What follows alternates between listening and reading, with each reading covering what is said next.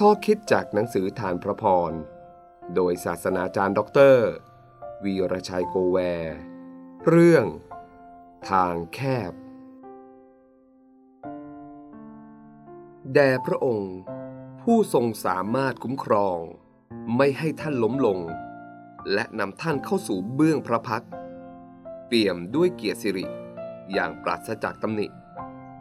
และด้วยความชื่นชมยินดีอย่างใหญ่หลวง ยูดาบทที่หนึ่งข้อ 24 เมื่อสมัยผมเป็นวัยรุ่น ทีมประกาศข่าวประเสริฐออกไปประกาศ พวกเขาจะร้องเพลง เรียกความสนใจด้วยเพลงสั้นๆ แต่มีความหมาย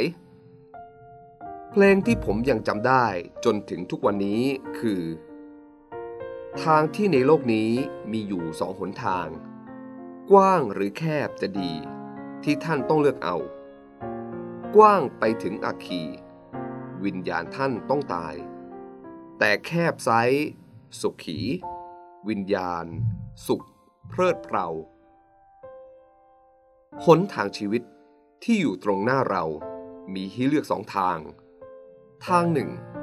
เป็นทางสบาย ไม่มีกฎเกณฑ์อะไร จะทำอะไร จะพูดอะไรได้ทั้งนั้น จะนอนตื่นสาย จะหยุดไม่ไปทำงานเวลาไหนก็แล้วแต่ใจ ไม่รู้จักคำว่า วินัยชีวิตหมายถึงอะไร คนที่เดินทางนี้ เขาจะตกนรกตั้งแต่อยู่ในโลก แต่มีอีกทางหนึ่งให้เลือกคือ ทางแคบ ทางที่มีวินัย ยอมอดเปรี้ยวเพื่อกินหวาน มีความอดกลั้นและอดทน มีความเพียร แม้ว่าจะมีอุปสรรค แต่ก็ถือว่านั่นคือเรื่องท้าทายชีวิต ไม่จับจด ไม่ย่อท้อ ยอมถ่อมใจเรียนรู้แม้ว่ายาก ในที่สุดเขาพบว่า ทางนี้ทางจริง ไม่แคบอย่างที่คิด เป็นทางที่ทำให้อนาคตกว้างไกล ในชีวิตคริสเตียนเช่นกัน มีทางให้เลือกสองทาง ทางหนึ่ง เป็นคริสเตียนตามใจและให้ผู้อื่นเอาใจ รวมทั้งให้พระเจ้าต้องตามใจเขาตลอดเวลา อยากเป็นคริสเตียนแบบง่าย ๆ สบายๆ ไม่ต้องการสู้กับการทดลอง ชีวิตปล่อยให้ไหลไปตามกระแสโลก ทางนี้คือทางไปสู่อัคคีที่จะเผาผลาญชีวิต ทั้งโลกนี้และโลกหน้า อีกทางหนึ่ง ที่คริสเตียนสามารถเลือกคือ ทางแคบ พระเยซูสอนเราว่า ทางนี้ เป็นทางแห่งชีวิต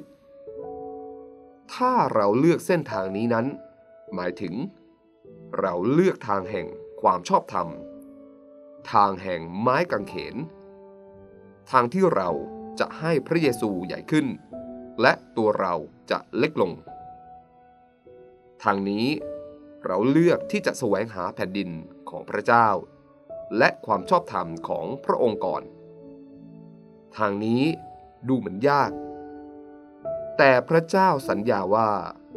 บนเส้นทางสายนี้ มีพระเจ้าร่วมทาง พระองค์สามารถคุ้มครองไม่ให้ท่านล้มลงนำท่านเข้าสู่เบื้องพระพัก เปี่ยมด้วยเกียรติสิริ อย่างปราศจากตำหนิ และด้วยความชื่นชมยินดีอย่างใหญ่หลวง จงปฏิเสธทางกว้าง แต่เลือกทางแคบ